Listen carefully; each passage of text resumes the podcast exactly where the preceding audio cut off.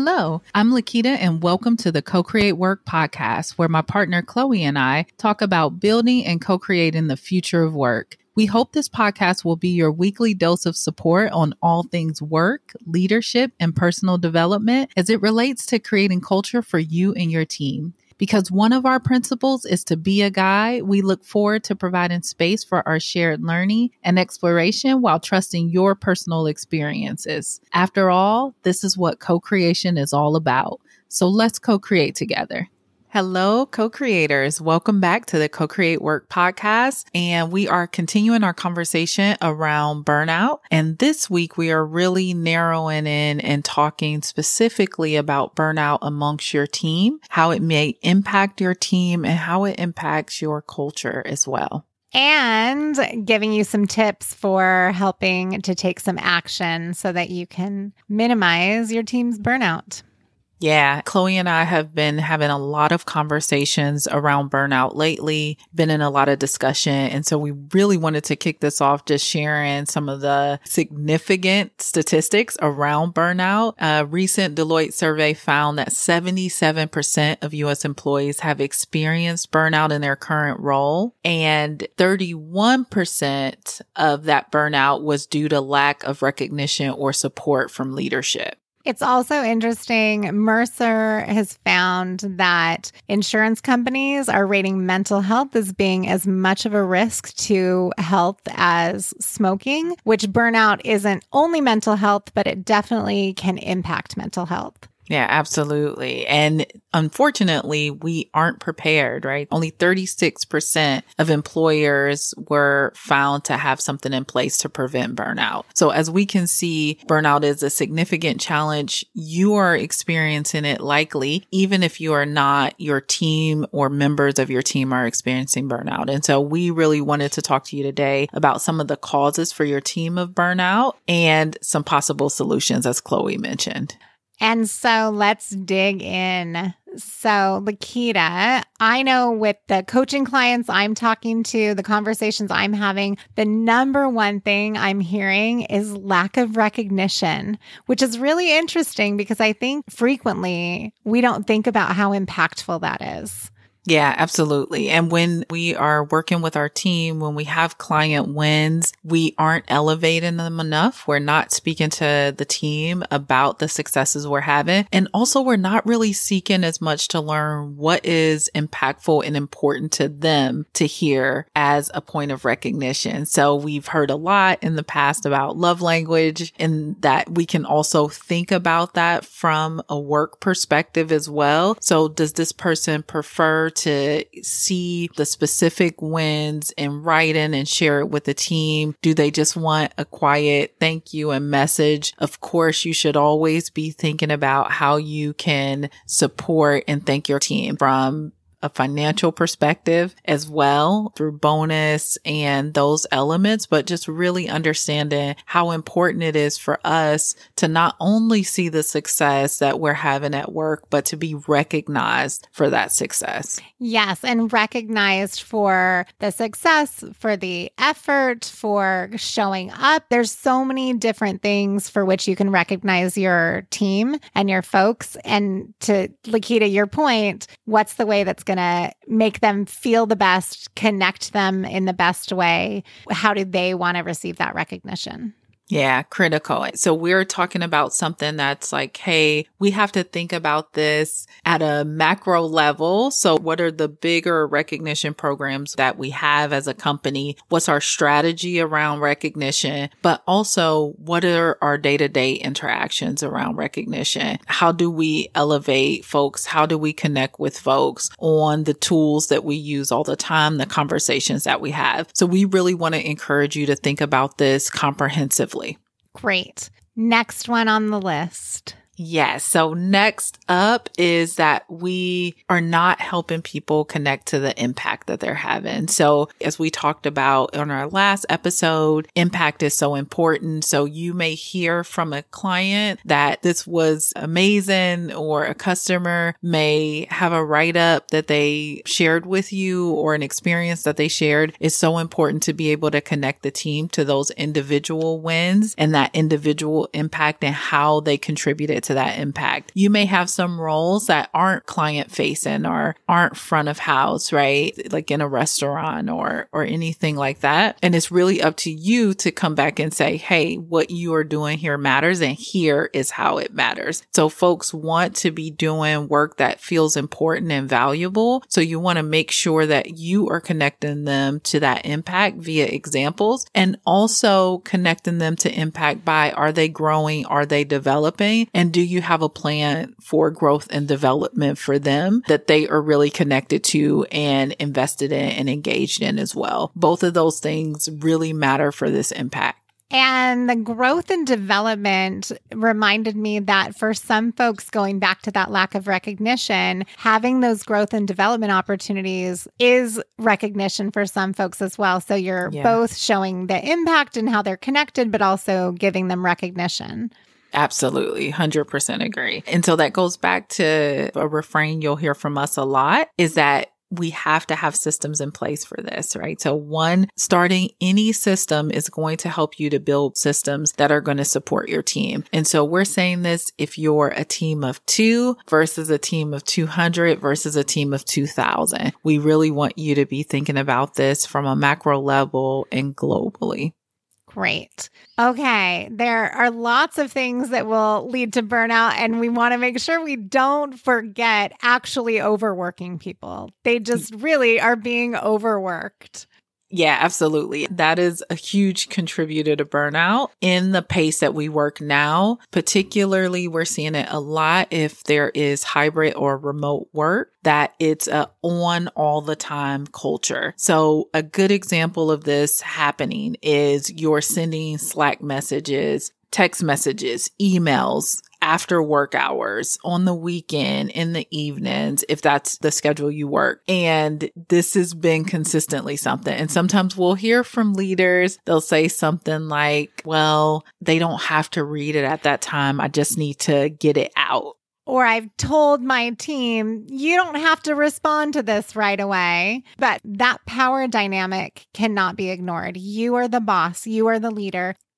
Yeah, absolutely. I would say if we are really committed here, there is no reason for us to reach out to folks after hours if we're really committed to building systems where we aren't doing that, that there is always a solution that we can come up with. And you all might have some feedback for me about that. And I'm okay with it because I think we can always work around this uh, so that we can give people true space and truly a break when it's time for them to have that break.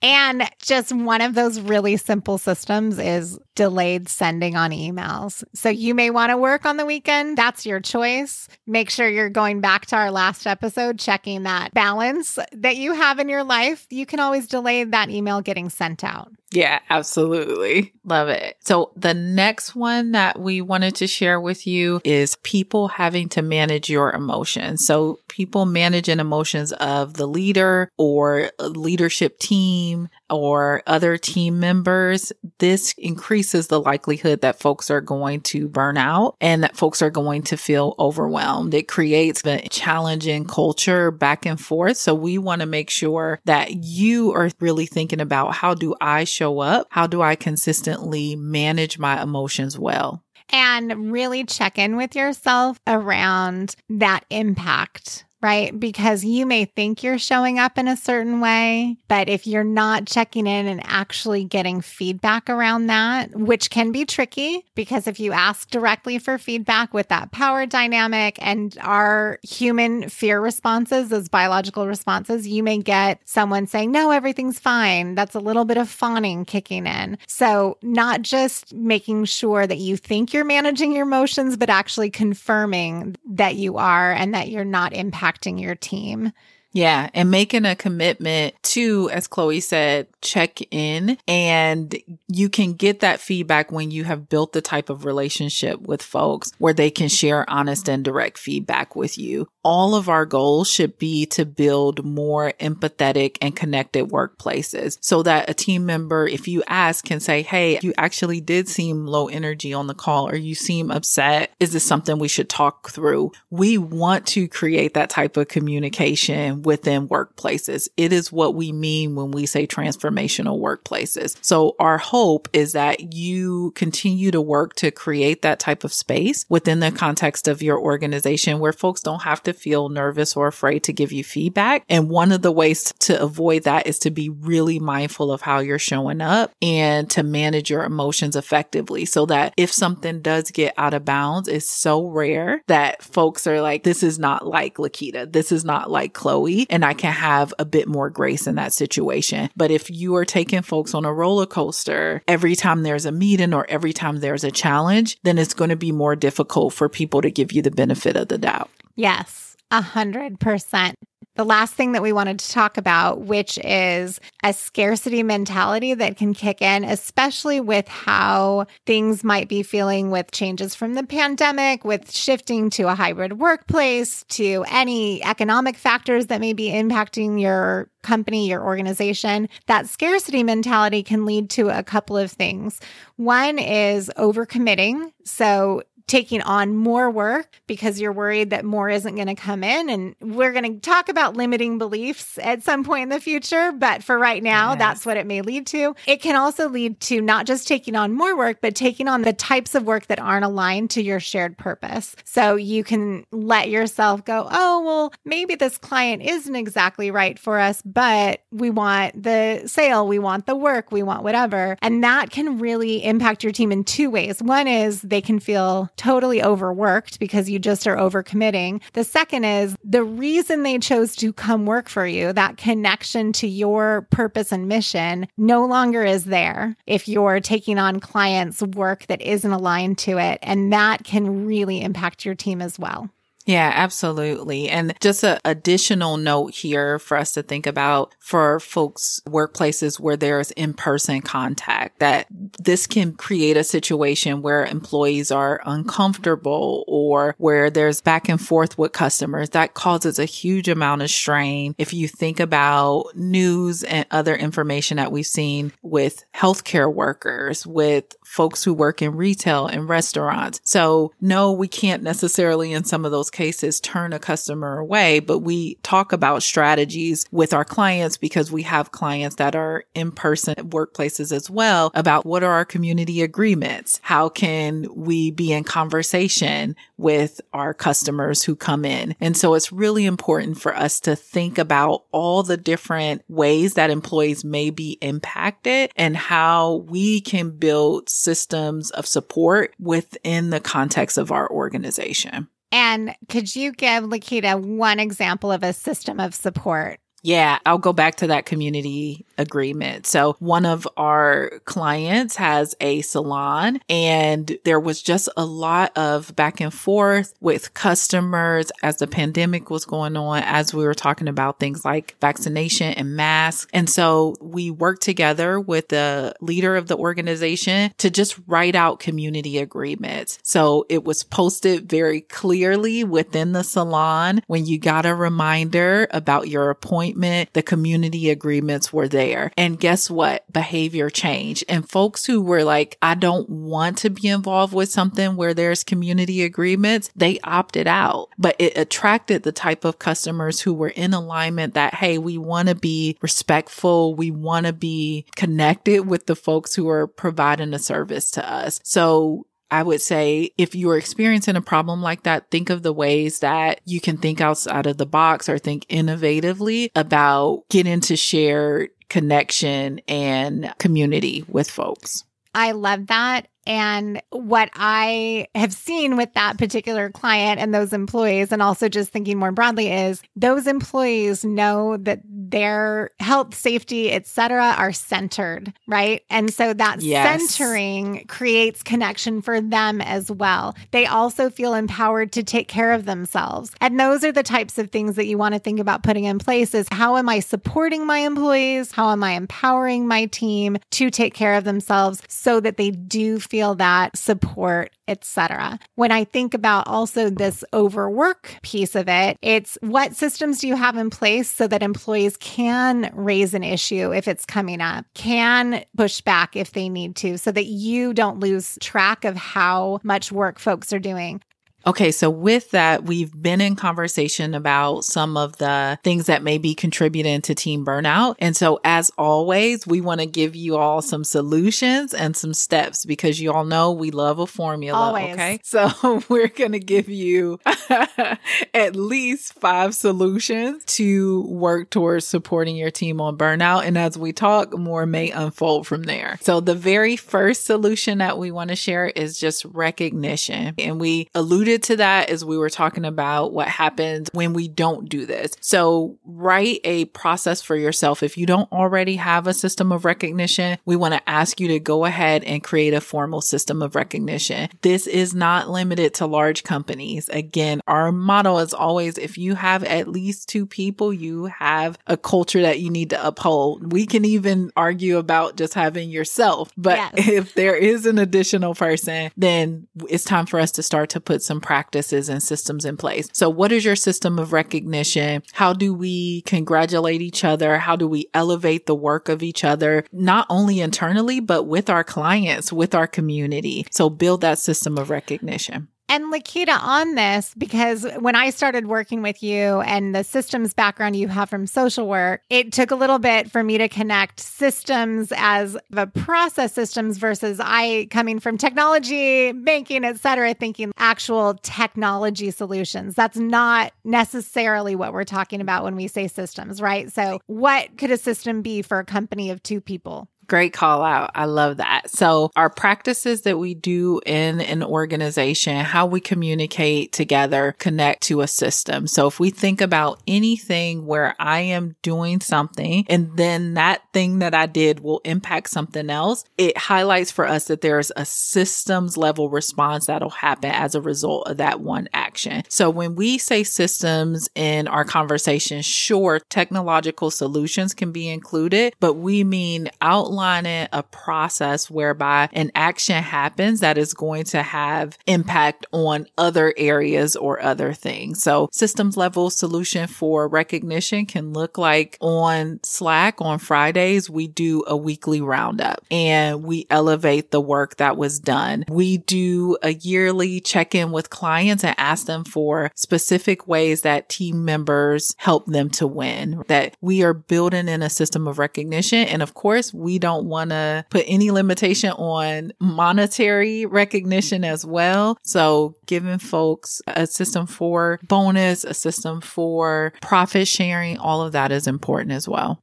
Great. Thank you. I just wanted to call that out because I think sometimes people think systems and think really big and it's not necessarily it's something as simple as that slack reminder. It's something that could even be as simple as you have a calendar reminder. Yeah. send those kudos out right? It's our shared steps that we take or process that we take when we're responding to a certain thing. So thank you for that call out Great. chloe. All right solution number two chloe.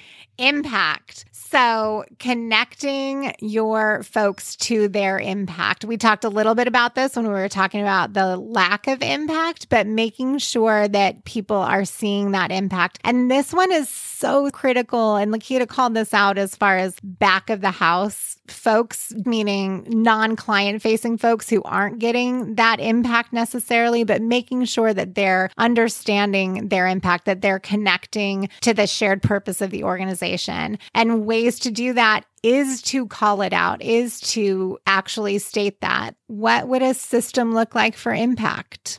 Oh, that's a good one. So one is professional development because ultimately one of the ways that we know we're having an impact or we feel like we're connected to our impact is growth. So ensuring that we have a system for leadership development, for personal development for the team. Of course, another way that you can show impact is inputs from your clients and your customers and sharing with individual team members how the work that they do means that our work is successful as an organization. So that's just a couple of ways. And one thing that we would say is ask your team, what would be impactful to you? What would make you feel connected? What would help you know that you're doing your best work or you are in connection with what it is we're trying to do as an organization? Let's just ask. Great. I love it. Which leads us to our next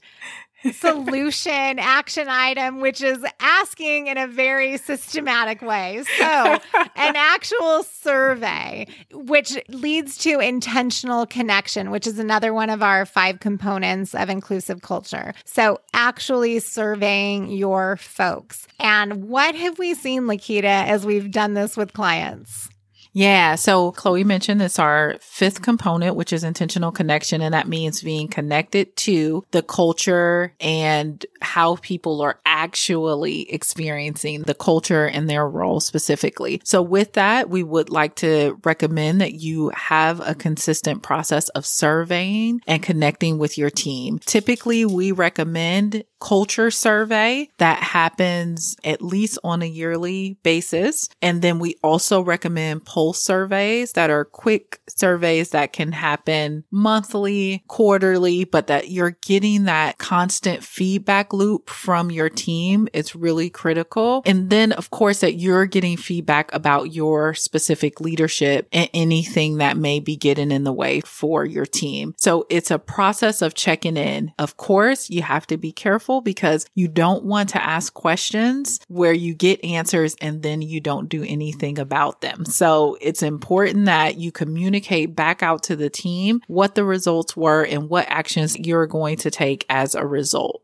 Great. Thank you. I love the pulse survey piece as well because sometimes we see that something's off as leaders and we ask questions and we're not always getting the information that we're hoping to get. And those quick pulse surveys, it doesn't have to be a big process or deal, but it's a great way to get that information quickly. Yeah, yes, absolutely. Yes. Completely agree with you, Chloe. And we love making it just a three, what's a three question poll survey. And you get so much information from that as well. All right. So our next solution that we're recommending are working agreements and working agreements. I mean, Chloe, the five components are just coming up all the time this whole episode, but working yep. agreements are the shared agreements and language that we have as a team. Principles can be working working agreements. Practices can be working agreements, but it's the shared rules that we agree to together. And we have shared language about them and then shared understanding of them. So when we say we value high integrity and partnership in our work, we both think about that the same way and we're held to it in the same way. So just a little aside about working agreements. So working agreements, when we're talking through creating solutions to burnout can be really impactful. So Chloe mentioned earlier as we were talking talking through reaching out to folks after hours when they're not working, you can make a working agreement about this. And you can say specifically, if you have something that is an emergency, here are the steps that we're going to follow. Otherwise, I'm always going to send messages on delayed delivery or we are going to keep these meetings asynchronous. And here's the steps that we're going to do in order to do that. So it's a clear process and rules that we're going to follow together and be accountable for together.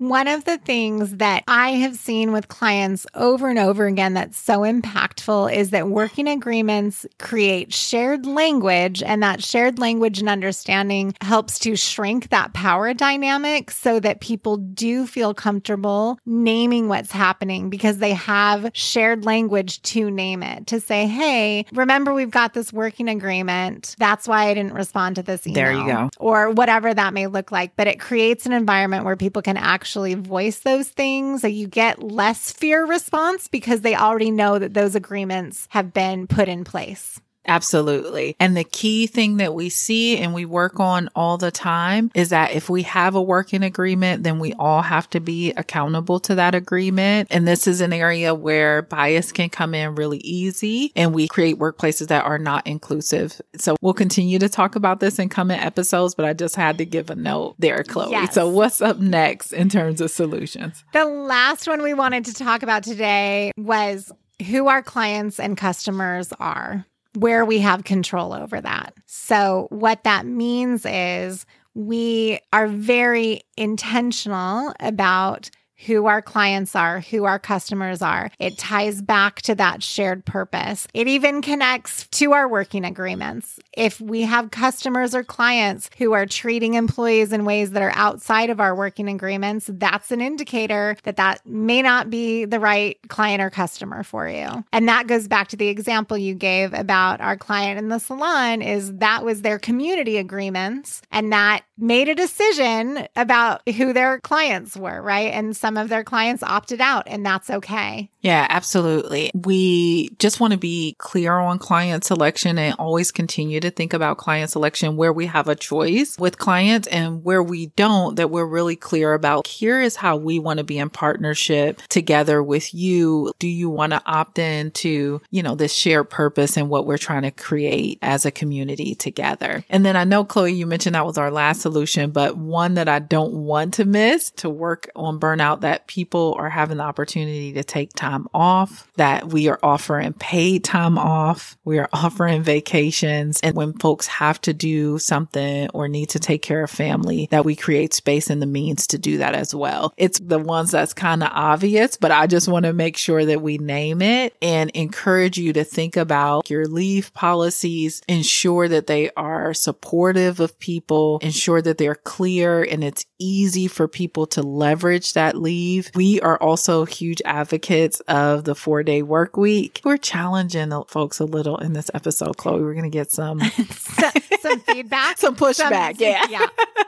but where possible, when possible. And we would say in more places than you think you could do a four day work week. So just thinking how can we really make space for folks to feel like they can fully engage in all areas of their lives? And we talked about this last episode for you. So how do you do that for yourself and how do you create this space for your team? So, quick summary. Here's the action items that you can take and think about. One, do you have systems in place to recognize your team? Two, how are you making sure your employees are connected to the impact that they're having in your shared purpose? Three, how are you getting feedback from your folks? through surveys, through other means to know how they're doing. Four, do we have working agreements in place that support us doing our best work and being able to show up the way we want to show up. Five, have we reviewed our clients and who they are, where we have that control and made sure that they are in alignment with who we've got? And then number six is leave. leave. How does that look? How are we supporting our folks not working, right? Being outside of work and having the time and space that they need. Yes. So this was the episode around team burnout, some of the causes and what you can do to help avoid team burnout. And and knowing this audience and your commitment to leadership, we know that you're going to have some learnings from this and put some things in place. And we would love to hear from you about new things you heard here that you tried or things that you are already doing to reduce burnout in the workplace. So thank you as always. And we appreciate your leadership.